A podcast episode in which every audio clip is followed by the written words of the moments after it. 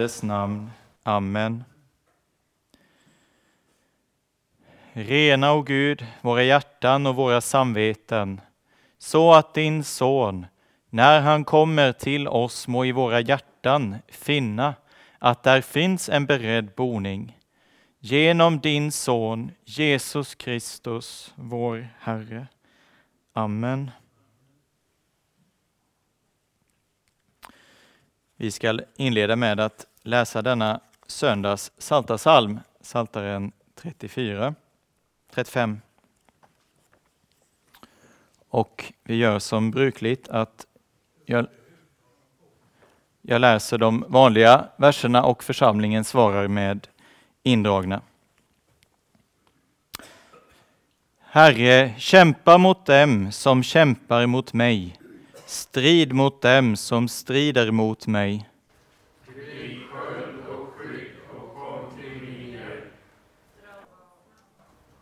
Fram spjutet och spärra vägen för mina förföljare. Säg till min själ, jag är din frälsning.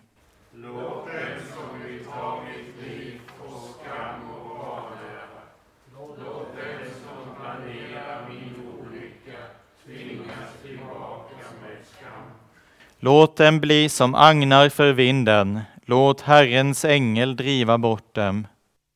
Låt deras väg bli mörk och hal, låt Herrens ängel förfölja dem. Utan orsak dolde de sin nätgrop för att fånga mig. Utan orsak grävde de den för att ta mitt liv.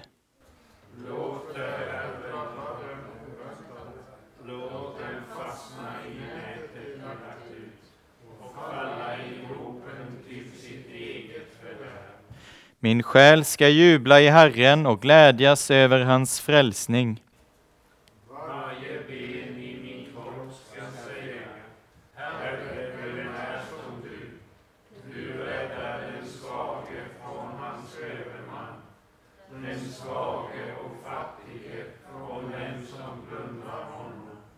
Falska vittnen träder fram, de frågar mig om saker jag inte vet.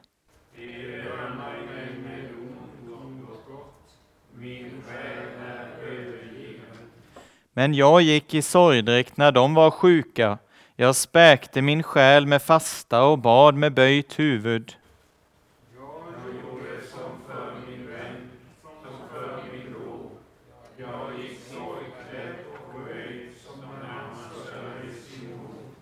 Men när jag faller gläder de sig och gaddar ihop sig.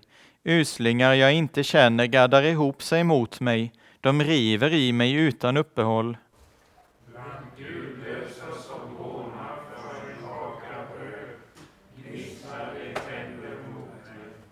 Herre, hur länge ska du se på? Befria min själ från deras härjningar, mitt dyrbara liv från lejonen. Jag ska tacka dig i den stora församlingen, prisa dig bland mycket folk. Ära vare Fadern och Sonen och den helige Ande, så som det var av begynnelsen, nu är och skall vara, från evighet till evighet. Amen.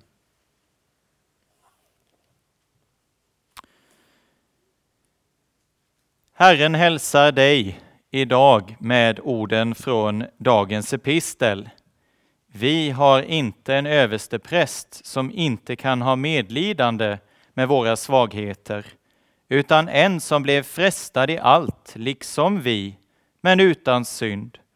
Låt oss därför frimodigt gå fram till nådens tron för att få barmhärtighet och finna nåd till hjälp i rätt tid. Tänk, det finns hjälp i rätt tid i Guds hus.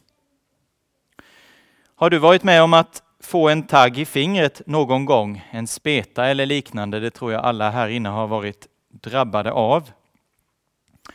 En dag skulle jag rensa en växt där hemma som heter Kristi törnekrona. Och då hör ni redan vad det är för slags växt. Gamla blad skulle jag ta bort och det är en viss insats som krävs med denna växt. För medan man plockar bort de vissna bladen är det väldigt lätt till att komma åt en av blommans många taggar som sitter längs med hela stängeln. Och ibland så är det särskilt svårt att nå ett av de här bladen och då kanske jag behöver leta mig in mellan taggarna. Så gjorde jag också denna dag. Men en tagg hade trängt igenom min hud utan att jag visste om det. Det märkte jag senare då fingret svullnade upp och jag förstod vad det var som hade hänt. Och då gjorde jag vad jag kunde för att avlägsna den här taggen. Men det var uppenbart när jag hade hållit på ett tag att jag hade inte lyckats få bort hela taggen. Den låg alldeles för djupt in. Jag lät det dock vara. Men svullnaden gav sig inte, trots att tiden gick. Det hjälpte inte med tid här. Tiden läker inte alla sår. För det var en tagg som hade kilat sig in under huden och inuti denna tagg finns en vit eh, massa som är som ett gift. Och därför finns också denna växt på Giftinformationscentralens hemsida. Och det enda som kunde hjälpa var då att avlägsna taggen. Och det var inte lätt gjort, ska jag säga. Jag fick använda en kanyl som jag hade fått från skolsköterskan här på skolan för att försöka utföra en mindre operation. Och det var svårt att få ut allt ur fingret. Men till sist lyckades det. Och därmed lade sig också svullnaden. Med mindre gick det inte. Och denna händelse blev för mig en illustration att det inte går att låtsas om som om inget har hänt och hoppas att saker läker i sinom tid, utan vissa saker bara måste tas bort. Och det gäller ju i allra högsta grad synden. Hur kan inte synden ligga och skava där under ytan och orsaka svullnad både här och där? Det är kanske inte så som det var för mig, att det är säkert att jag är medveten om att det är synden som är orsak till det hela. Jag visste ju inte att, att jag hade en tagg där.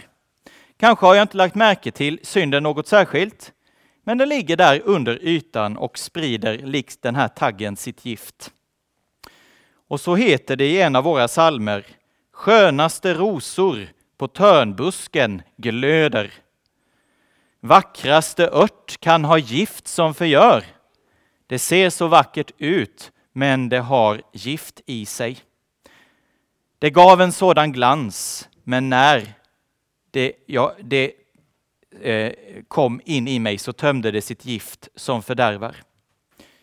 Nu är det så att vi kan inte använda någon kanyl för att få ut synden ur våra liv. Det finns bara en som kan avlägsna syndens gift ifrån oss och det är om honom vi hör i dagens epistel. Och här är Guds ord förunderligt, för det talar om både vad vi har, men också vad vi inte har. Kan det vara till tröst vad jag inte har? Ja, det kan det faktiskt. Guds ord säger att vi inte har en överstepräst som inte kan ha medlidande med våra svagheter. Två inten. Man kan undra varför Guds ord här inte helt enkelt säger att vi har en överstepräst som har medlidande med våra svagheter. Så hade ju Hebreerbrevet kunnat uttrycka sig. Men här står det alltså i ett inte. Och är det inte just så att det är så som vår otro ofta menar? Jag har en överstepräst som inte kan ha medlidande med mig. Inte längre, inte med just detta, inte med den synd som jag faller i eller den synd som jag håller kär. Det är just otrons röst. Och därför säger Hebreerbrevet, du har inte en sådan överstepräst som inte har medlidande. Nog är Jesus överstepräst, men att han skulle ha medlidande med just mina svagheter, det kan jag ha svårt att tro och ta till mitt hjärta. För våra svagheter är ju personliga. Giftet som töms i mig har med min personliga synd att göra. Och det kan vara svårt att bekänna det som det är. Men idag, kära vän, kommer alltså Guds ord med den kraftigaste uppmuntran när Hebreerbrevets författare inte bara säger att översteprästen har medlidande med hans svagheter. Det hade han också kunnat säga. Men han säger, vi har inte en överstepräst som inte kan ha medlidande med våra svagheter. Ja, just dina. Han är den som vi hör om i dagens evangelium blev frestad i allt, på samma sätt som du blir det. Men han föll inte. Han var utan synd. Han lade aldrig sin hand mot den här törnbusken för att plocka den här rosen, för att få världens alla riken och deras härlighet som vi ska höra om. Han blev inte stungen av något fördärvsbringande gift, inte för sin egen synd, men däremot för våra synders skull. Därför, kära vän, när vi nu har en sådan överstepräst, låt oss med frimodighet gå fram. Gå fram för att få av honom, inte för att ge, utan för att få. Få barmhärtighet, för han har medlidande med mina svagheter. Han vill täcka dem med sin nåd, med sitt renande blod. Och då har du fått hjälp i rätt tid. Så får inte synden längre ligga där och gro under ytan. Nej, nu, kära vän, är rätta tiden att gå fram. Han är din överstepräst. Han är den som tar bort varje spår av din synd, det som du aldrig själv kan göra. Och därför får vi gå fram denna stund med vår svaghet så som den ser ut för oss personligen.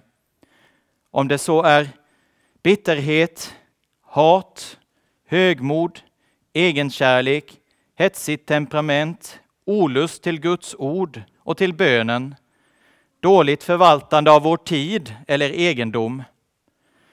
Kära vän, låt oss nu be och bekänna.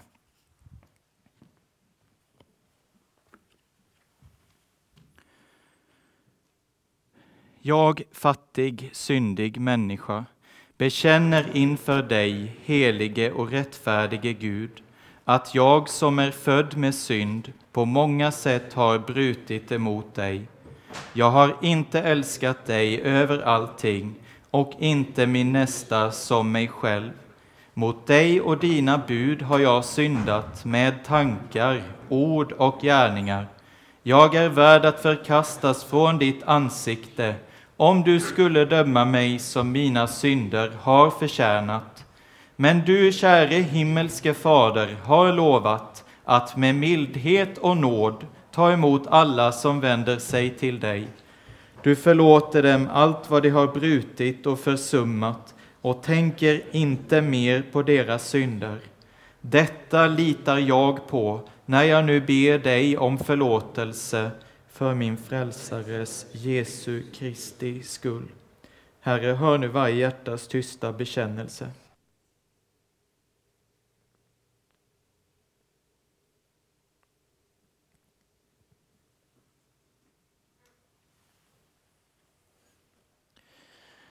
Till dig som ber om dina synders förlåtelse för Jesu Kristi skull, på hans uppdrag säger jag dig, dina synder är dig förlåtna i Faderns och Sonens och den helige Andes namn. Amen. Käre Fader i himmelen, vi tackar dig för syndernas förlåtelse genom Jesus Kristus, vår Herre. Amen. Helige Herre Gud, Helige starke Gud, helige barmhärtige frälsare, du evige Gud, förbarma dig över oss.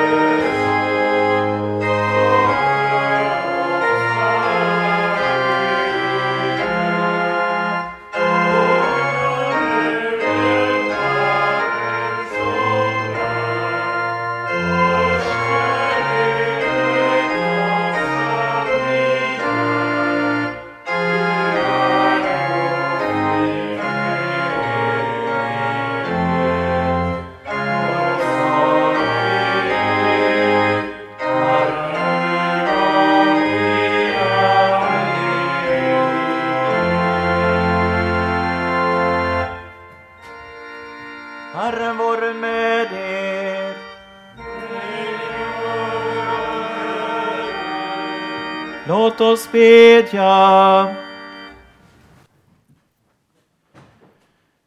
Herre vår Gud, himmelske Fader, du som genom din son Jesus Kristus har krossat djävulens alla gärningar och vunnit en evig seger åt oss.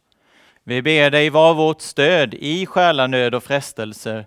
Styrk oss att frimodigt stå emot det onda, så att fienden inte övermannar oss, utan vi, genom kraften i ditt heliga ord, står fasta och slutligen vinner seger. Amen. Så lyssnar vi till denna söndags heliga läsningar, första söndag i fastan och temat är då prövningens stund. Och den gammaltestamentliga läsningen lyssnar vi till först. Den är hämtad från första Moseboks tredje kapitel. Ormen var listigare än alla markens djur som Herren Gud hade gjort. Han sa till kvinnan, har Gud verkligen sagt att ni inte får äta av alla träd i lustgården? Kvinnan svarade ormen, vi får äta av frukten från träden i lustgården, men om frukten på trädet mitt i lustgården har Gud sagt, ät inte av den och rör inte vid den, för då kommer ni att dö. Då sa ormen till kvinnan, ni ska visst inte dö, men Gud vet att den dag ni äter av den kommer era ögon att öppnas, och ni blir som Gud med kunskap om gott och ont. Kvinnan såg att trädet var gott att äta av och en fröjd för ögat. Trädet var lockande eftersom det gav förstånd, och hon tog av frukten och åt. Hon gav också till sin man som var med henne, och han åt. Vi lyssnar också till dagens epistel från Hebreerbrevets fjärde kapitel. Vi har inte en överstepräst som inte kan ha medlidande med våra svagheter, utan en som har varit frestad i allt, liksom vi, fast utan synd. Låt oss därför frimodigt gå fram till nådens tron för att få barmhärtighet och finna nåd till hjälp i rätt tid. Så lyder Herrens ord. Gud, vi tackar dig.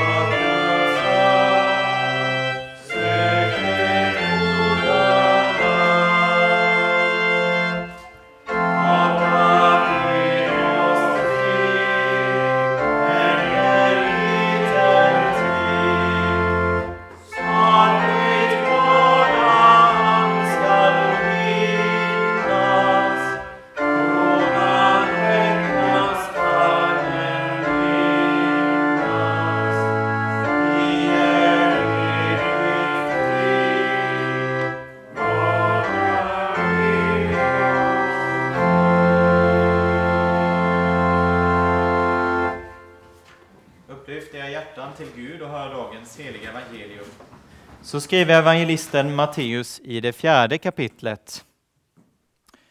Jesus fördes av anden ut i öknen för att frestas av djävulen. När han hade fastat i 40 dagar och 40 nätter blev han till slut hungrig. Då kom frestaren fram och sa till honom, om du är Guds son, så befall att de här stenarna blir bröd. Jesus svarade, det står skrivet, människan lever inte bara av bröd, utan av varje ord som utgår från Guds mun. Då tog djävulen med honom till den heliga staden och ställde honom på tempelmurens krön och sade, om du är Guds son, så kasta dig ner. Det står ju skrivet, han ska befalla sina änglar och de ska bära dig på sina händer så att du inte stöter din fot mot någon sten. Jesus sa till honom, det står också skrivet, du ska inte fresta Herren, din Gud. Sedan tog djävulen med honom upp på ett mycket högt berg och visade honom världens alla riken och deras härlighet. Och han sa till honom, allt detta ska jag ge dig om du faller ner och tillber mig. Då sa Jesus till honom, Gå bort, Satan, det står skrivet. Herren din Gud ska du tillbe och endast honom ska du tjäna. Då lämnade djävulen honom och änglar kom fram och betjänade honom. Så lyder det heliga evangeliet. Lovad vare du, Kristus.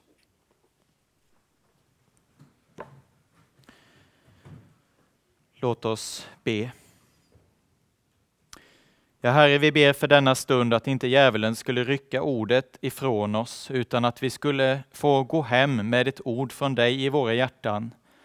Ett ord om det vi hörde om, där vår frälsare blev frestad i allt, liksom vi, men utan synd. Herre, förbarma dig över oss och öppna våra hjärtan, vi kan det inte själva, och utan din hjälp är allt förgäves.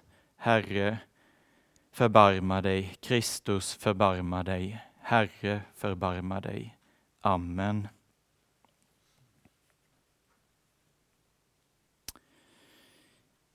Vi hör i dagens evangelium om Jesu frestelser. Och de här frestelserna är insatta i ett bibliskt sammanhang av olika röster. Jag ska förklara vad jag menar. Jesus har precis fått höra en röst från himlen som säger Denne är min son, den älskade. Och nu är det en helt annan röst han får höra. Om du är Guds son. Det finns också en tredje röst och det är Johannes döparens röst i kapitlet före just. Där säger han om Jesus, den som kommer efter mig är starkare än jag och jag är inte ens värd att ta av honom hans sandaler. Tre röster. Alla talade om om Jesus eller till Jesus. Och därför får vi ställa oss frågan denna predikan, hur talar jag om Jesus? Är det så att mitt hjärtas tankar är ett eko av Satans röst fyllt av om och men? Om. Om du är Guds son. Om. Ja, kanske frestas du att tänka att Jesus inte är den han utger sig för att vara. För så säger ju de flesta människor. Jesus behöver man inte ta det så noga med. Jag ser ingen kastskovel i hans hand som Johannes såg. Jag är inte ovärdig i förhållande till honom. Varken dom eller död rör mig något särskilt. Jag behöver ingen frälsare. Det är en röst. Om du är Guds son. Eller kan jag vara lik en Johannes som pekar på honom och säger han, han är långt starkare än vad jag någonsin kan vara. Ser du honom stå med kastskoveln i sin hand? Det gör jag. Han står där för att rensa sin tröskplats noga. Och jag är inte värd att Jesus går in under mitt tak. Nej, värdig, det är jag inte. Han, står Johannes och pekar. Säger jag om honom samma sak som Fadern sa, den rösten? Du, Jesus, är Guds son, du är den älskade, du är värdig. Lammet som blev slaktat är värdigt, jag är ovärdig, Kristus är rättfärdig. Ja, det finns olika röster. Men att Satan här frestar Jesus, det är inget mindre än ett försök att beröva varje människa sin frälsare. Det är det det handlar om i evangeliet.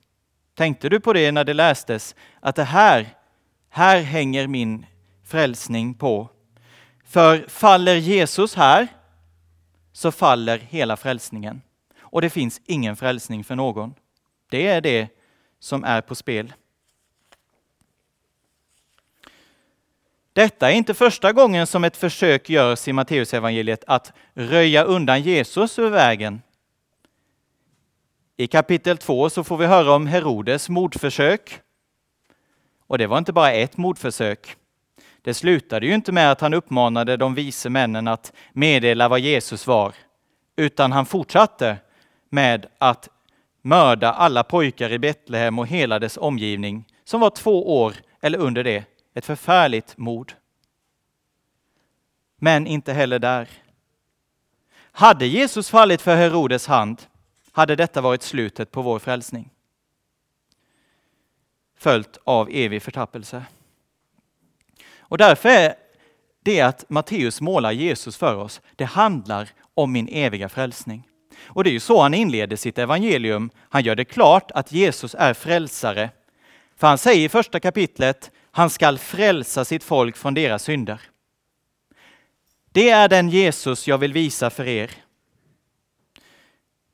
Man ska ge honom namnet Immanuel. Det betyder Gud med oss. Matteus ser framför sig ett folk som behöver frälsning från synd.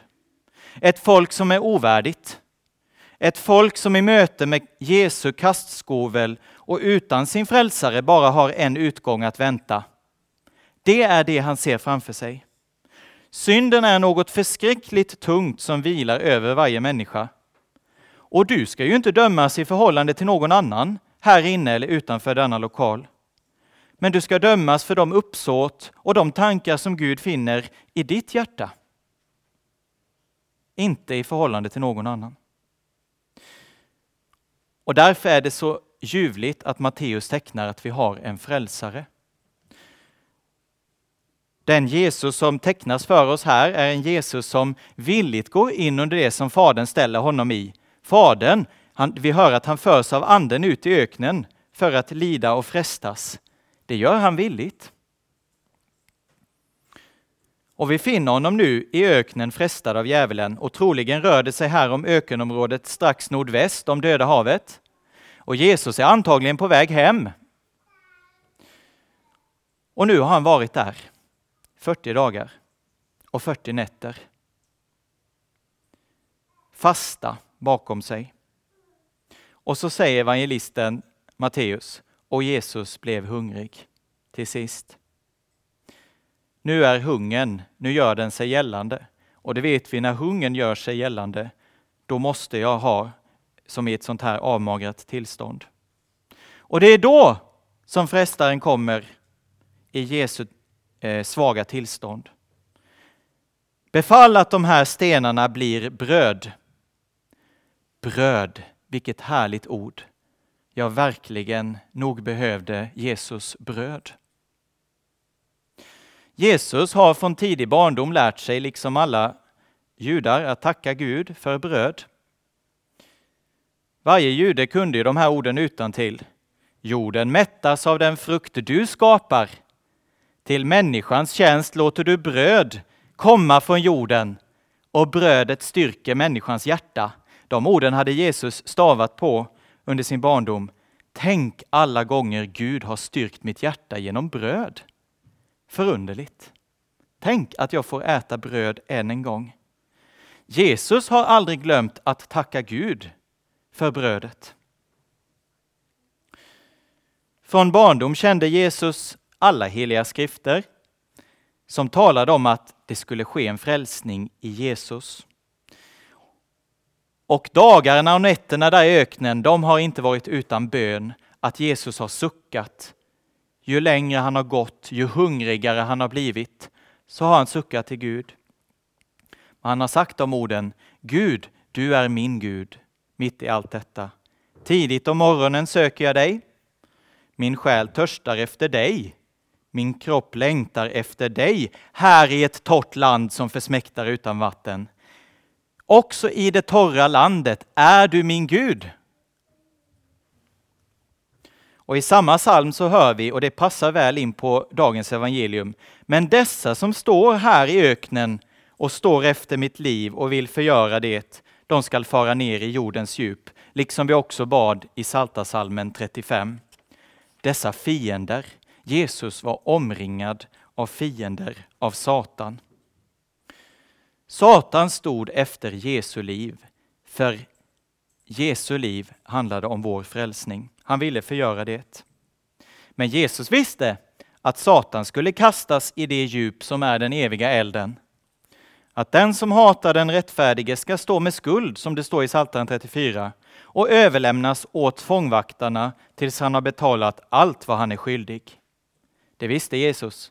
Och så visste han att ingen som flyr till honom ska stå med skuld. Därför är jag här i öknen, för att ingen som flyr till mig ska stå med skuld på den stora dagen. Kära vän, Jesus kom alltså för att du, vem du än är, skulle fly till honom genom hela livet. Fly till honom som är den rättfärdige för orättfärdiga. Han är den enda som kan föra talan inför Fadern. Han är den enda som har audiens på det sättet. Men han kan ge audiens åt dig. Och det gör han genom att han för oss in i sitt rike genom det heliga dopet. Där blir vi döpta till hela den rikedom som är Jesu egen, att stå inför Fadern helt rena. När frestaren kommer till Jesus, ja då är det så att Jesus kan inte riktigt säga de här orden. Brödet styrker människans hjärta, eller han kan säga dem att det är så, men för honom är det inte så. Han är svag. Han har inte fått något bröd. Men Jesus är inte utan, då tänker han på ett annat bröd. Vad är det för bröd han tänker på där i öknen? Som han säger att man kan leva av och äta. Som inte är det här brödet, utan det är något annat. Ser ut som man kan leva av det som kommer ur Guds mun. Kommer ni ihåg att Jesus säger det? Det är alltså bröd som kommer ur Guds mun som man kan leva av dag och natt där i öknen. Äta av det. Vi minns hur en ängel senare visar sig från himlen och ger Jesus kraft när han befinner sig i svår ångest. Det står inte hur denna ängel har styrkt Jesus, men det kan ju vara att det är genom ordet. Och det står ju så i, i Saltaren, min själ fick kraft. När Gud räcker mig sitt ord, då är det som att jag lever igen. För vi vet när vi äter någonting och vi kan vara trötta och så blir man pigg igen och glad. Jesus skulle gå vägen som heter att bli genomborrad för våra överträdelsers skull. Det var den tunga väg han hade framför sig. För gick han inte den vägen skulle ingen människa bli frälst. Och det fanns ingen mening med att jag stod här och predikade. Jesus måste lida. Och det är det han säger när han har uppstått och visar på skrifterna. Och den vägen var ofattbart tung. Men vid vägens ände så kan syndaren se Jesus peka på honom som Johannes gjorde, Guds lam. Det står i Uppenbarelseboken 14 att Guds lam står på Sions berg för evigt. Tänk att få se honom där, stå där för evigt och säga du är värdig. Men lite mer om det här med att leva på bröd. I våra översättningar låter det som en uppmaning att vi inte bör eller ska leva på bara bröd. Och det är också riktigt. Vi ska inte leva på bara bröd. Vi ska leva av Guds ord. Men det som det egentligen står i grundtexten är futurum, alltså framtid. hon kommer inte att kunna leva av bara bröd. Nej, den människa som bara lever av bröd kommer inte att leva. Det är omöjligt. För den människan kommer att vara utan livet i Guds eget ord. Och när det fysiska livet upphör, det som har uppehållits genom det bröd som kommer från jorden, då upphör allt liv. Om inte eh, jag kommer inte att leva i evighet om inte det eviga livets ord är min del. Du har det eviga livets ord och även om min kropp dör så har jag ditt ord. Det är saken. Men har jag inte det, då står jag utan liv. Då står jag med en skuld som inte kan betalas. Men det säger ju också att det går att leva på, vad säger Jesus? Det går att leva på just dessa ord. Han säger varje ord som går ut från Guds mun. Varenda ord. Tänker jag på det när jag läser i min bibel. Varje ord kan jag leva på, äta och leva. Jesus var samtidigt som han var Guds son verklig människa och så som människa måste han leva av Guds ord, av allt som utgår från hans mun. Då har Jesus gjort klart, här är livet i Guds ord. Så kommer frestaren på nytt. Jaha, du säger att här är livet. Och nu verkar han till synes from helt plötsligt. Och han har Bibeln i handen. Och så kommer han och säger, ja men det står ju så här Jesus. Ska inte du kasta dig ner här och så kommer änglarna och, och fånga upp dig? Men då säger Jesus något väldigt viktigt. Och det är egentligen bara ett ords skillnad här. Jesus säger, det står också skrivet. Också. Det vill säga Jesus lever inte bara av ett ord här och där. Han läser ett ord och det blir bra, det kan jag leva av. Men det andra bryr jag mig inte om. Nej, han lever av varje ord. Också de ord som Satan inte vill citera när han kommer. Jesus vill inte fresta Herren. Nej, han säger Gud har också sagt. Han har också talat detta. Och Jesus behöver inget prov som Satan vill att han ska sätta Gud på prov för att se, håller det här verkligen? Nej, jag behöver inte det. Jag har Guds ord och det är nog. Och här står ju han i raka motsatsen till Israel som klagade och satte Herren på prov och sa, är Herren ibland oss eller inte?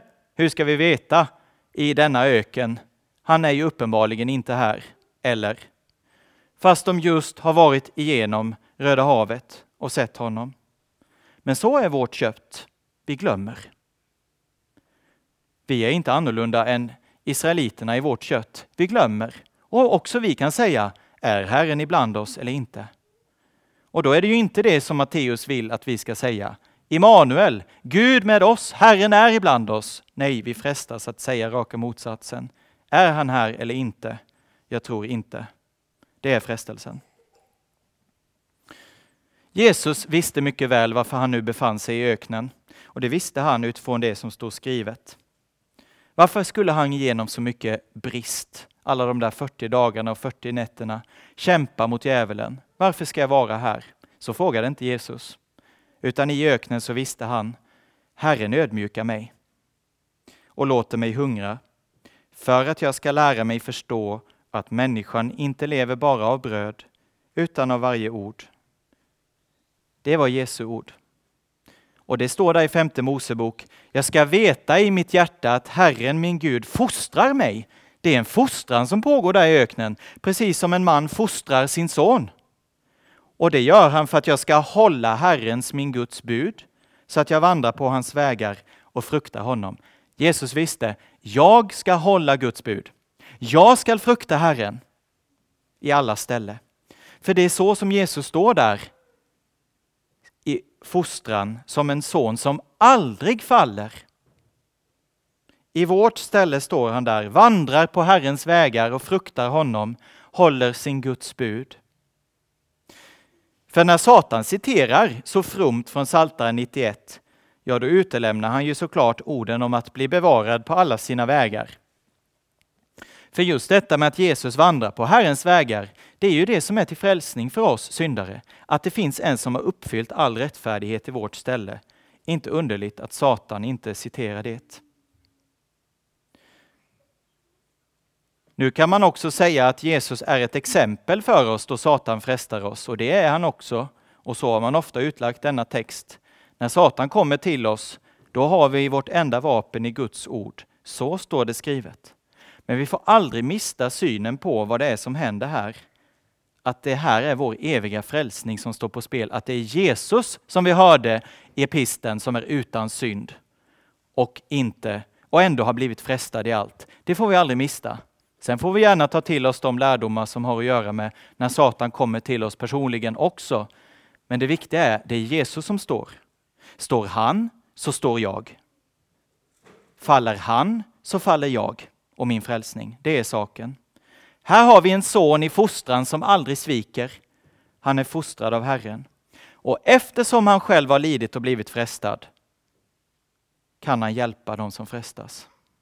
Han kan hjälpa den som frestas. Det är därför han står där i öknen, för att han ska hjälpa dig som frestas. Därför.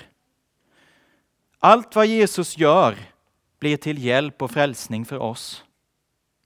Och därför, om Satan vill förleda dig med samma frestelse som Jesus, att falla ner, tillbe, tjäna allt det som mina ögon ser. Han kan fresta med att glömma Herren min Gud. Att det är han som låter bröd växa ur jorden och styrker också mitt hjärta. Att följa andra gudar, tillbe och tjäna dem, då får jag ropa till honom, Herre hjälp. Du som inte lät dig förledas av något ont, här är jag i frestelse. Fräls mig från all min köld och orenhet. Jag är svag, men du är stark, du stod. Jag tyr mig till dig. När Satan likt med Jesus vill förleda mitt hjärta till att vika av från Herrens väg. Ja, om det står som om israeliterna att mitt hjärta frestas att vända sig bort ifrån Herren och jag inte vill höra, jag inte vill leva av varje ord som utgår ur Guds mun. Ja, om det skulle visa sig att jag gjort det som är ont i Herrens, min Guds ögon, genom att överträda och handla mot hans befallning, vänd dig då till Jesus. Det är därför han står där i öknen. Herre, mitt hjärta frestas att vika av. Det gjorde inte ditt hjärta. Jesus, fräls mig. Du bestod. För mig åter till Golgata. Låt mig ta del av den heliga nattvardens heliga blod till mina synders förlåtelse. Förlåt mig, rena mig i ditt blod och fräls mig från Guds vrede. Till sist. Jesus visar alltså på det som står skrivet. Och när Jesus visar på det så hör vi till sist att Satan viker bort. Satan viker för det som står skrivet. Min obetalbara skuld viker för det som står skrivet, för det står där att Jesus har betalat min skuld. Och då får jag säga, Herren min Gud ska jag tillbe, honom ensam skall jag tjäna i all evighet. Lammet som blev frestat och slaktat är värdigt att ta emot makten, rikedomen och visheten, kraften och äran, härlighet och tacksägelse. Amen. Lovad vare Gud och välsignad i evighet, som med sitt ord tröstar, lär, förmanar och varnar oss. Helige Ande, skriv ordet i våra hjärtan, att vi inte blir glömska hörare, utan varje dag växer till i tro, i hopp, i kärlek och tålamod, in till tidens slut och blir saliga genom dig, Herre Jesus, som har bestått alla frestelser. Amen. Låt oss nu stå upp och bekänna vår heliga kristna tro. Vi tror på Gud Fader allsmäktig, himmelens och jordens skapare. Vi tror och på Jesus Kristus, hans enfödde Son, vår Herre, vilken är avlad av den helige Ande, född av jungfrun Maria, pinad under Pontius Pilatus, korsfäst, död och begraven, nederstigen till dödsriket, på tredje dagen uppstånden igen ifrån de döda, uppstigen till himmelen, sittande på allsmäktig Gud faders högra sida, därifrån igenkommande till att döma levande och döda. Vi tror och på den helige Ande, en helig allmännelig kyrka, det heligas samfund, syndernas förlåtelse, de dödas uppståndelse och ett evigt liv. Amen.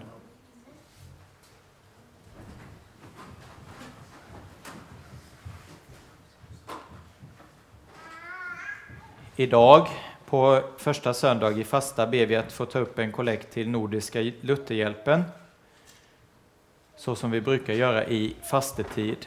Som ju har flera olika projekt med diakoni i Jerusalem och katastrofbistånd och även Bukoba-hjälpen och andra eh, projekt i Afrika. Nästa söndag firas här högmässa, andra söndag i fastan och vi gästas då av Jan-Erik Appell. Och då är det också kyrkkaffe. Eh, nu till veckan händer inget. Jag vet inte om Benjamingruppen har uppehåll för sportlov. Vi tror att det är så. Ja. Att vi har Benjamingrupp, ja. Må så Guds frid som övergår allt förstånd bevara våra hjärtan och våra tankar i Kristus Jesus, vår Herre. Amen.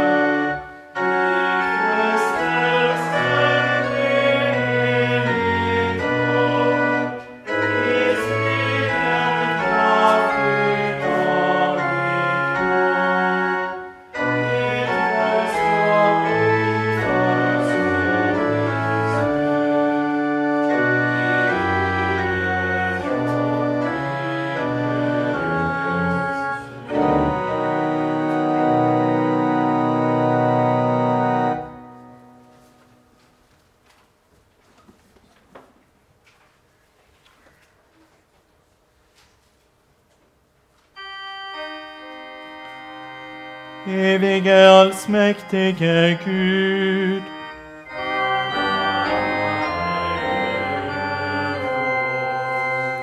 Herre, hör vår bön.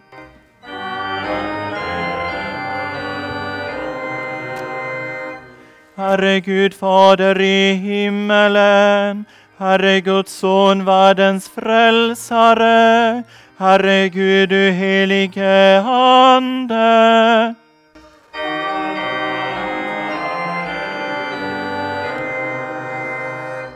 Var oss nådig.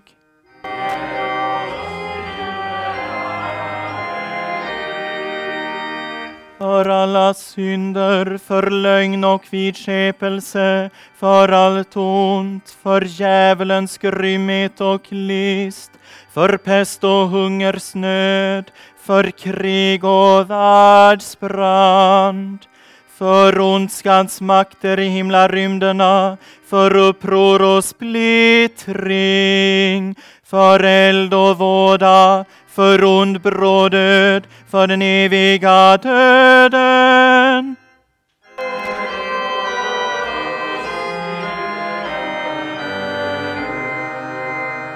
Genom din heliga födelse, genom ditt kors och din död, genom din heliga uppståndelse och himmelsfärd, i frestelse och fall, i välgång och lycka, i dödens stund, på yttersta domen.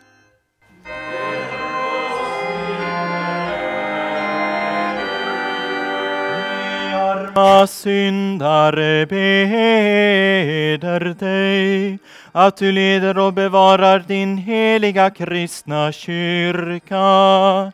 Att du sänder trogna arbetare i din skörd. Att du med ordet giver din ande och kraft. Att du gör ditt namn känt i hela världen att du enar alla trogna så att det blir en jord och en hede.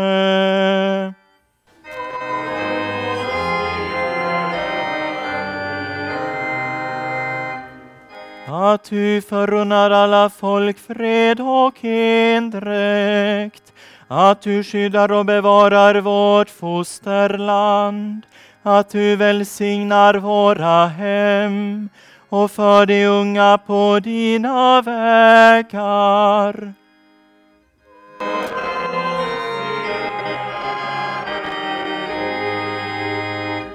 Att du tröstar alla bedrövade och svårmodiga. Att du undsätter alla dem som är i nöd och fara att du vederkvicker och hjälper alla sjuka, att du välsignar allt gott verk, att du förbarmar dig över alla människor, att du nådigt har vår bön.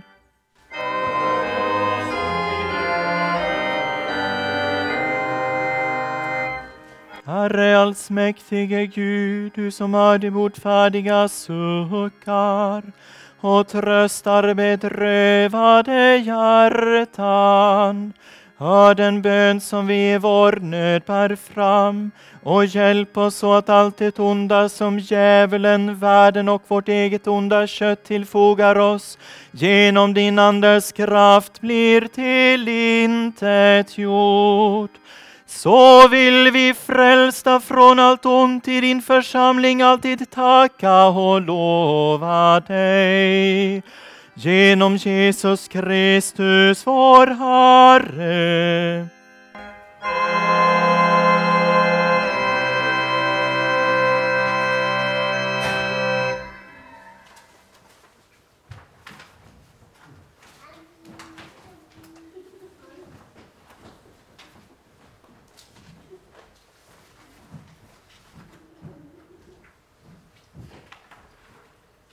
Música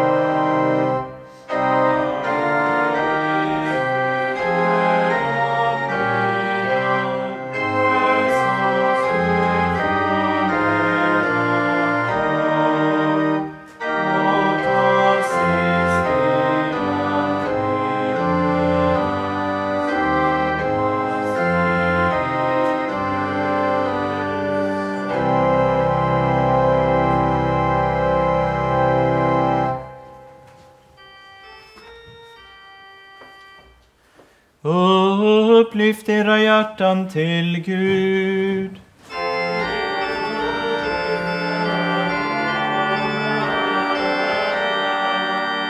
Låt oss tacka Gud vår Herre.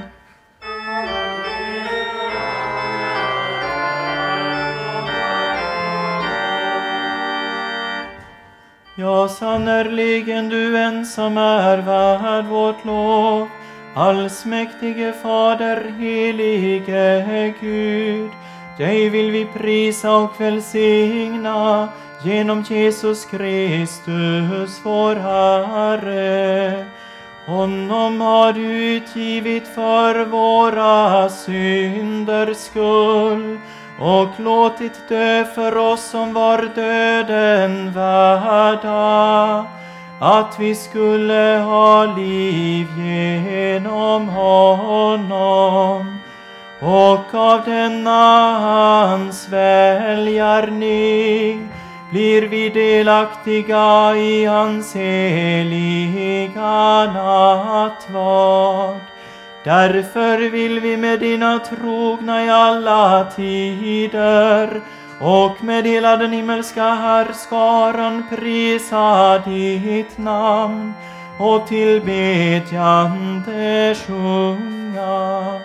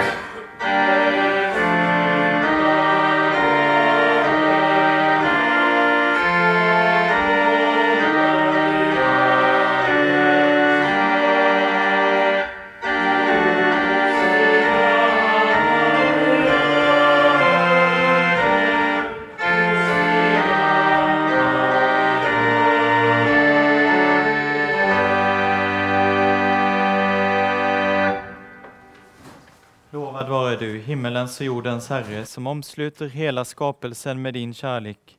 Vi tackar dig för den frälsning som du skänkt oss genom Jesus Kristus.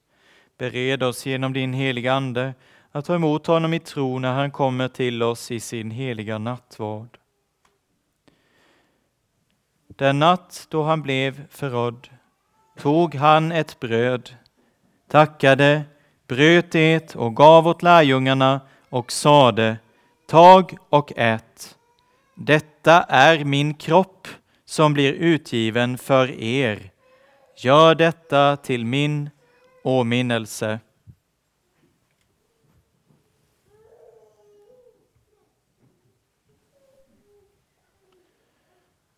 Likaså tog han kalken, tackade och gav åt lärjungarna och sade Drick av den alla. Denna kalk är det nya förbundet genom mitt blod, som blir utgjutet för många till syndernas förlåtelse. Så ofta ni dricker av den, gör det till min åminnelse. Din död förkunnar vi, Herre, din uppståndelse bekänner vi, till dess du kommer åter i härlighet. Himmelske Fader, vi tackar dig för att du i denna måltid skänker oss de välsignade frukterna av din Sons lidande och död, uppståndelse och himmelsfärd. Ge oss liv av hans liv, så att han förblir i oss och vi i honom. I väntan på hans återkomst i härlighet ber vi den bön som han har lärt oss. Fader vår, som är i himmelen. Helgat var det ditt namn. Tillkomme ditt rike. Ske din vilja så som i himmelen, så och på jorden. Vårt dagliga bröd giv oss idag och förlåt oss våra skulder så som och vi förlåta dem oss skyldiga äro. Och inled oss icke i frestelse, utan fräls oss ifrån ondo. Ty riket är ditt, och makten och härligheten i evighet. Amen. Brödet som vi bryter är en delaktighet av Kristi kropp.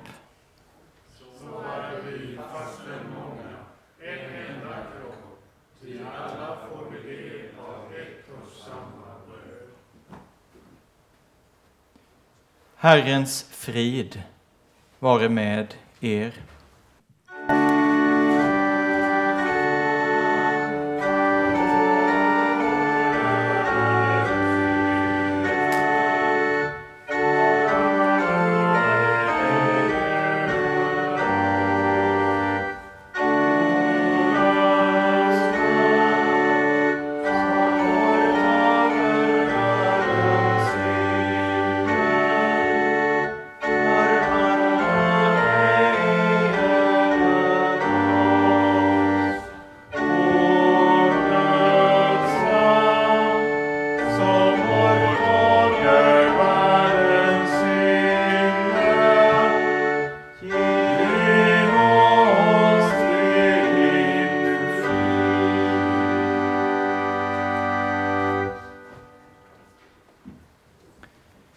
Eftersom han själv har lidit och blivit frestad kan han hjälpa dem som frestas. Kom, allt är tillrätt.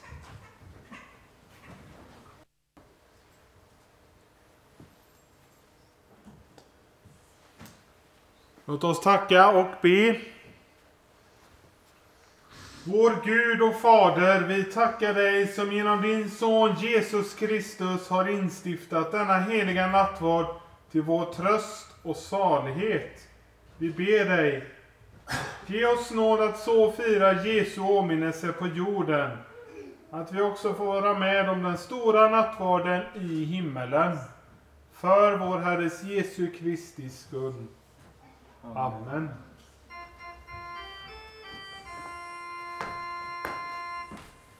Låt oss tacka och lova Herren.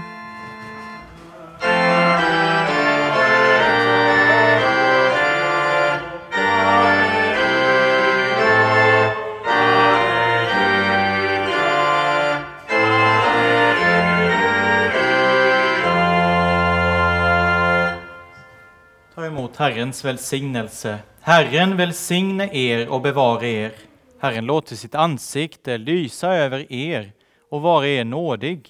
Herren vände sitt ansikte till er och give er frid.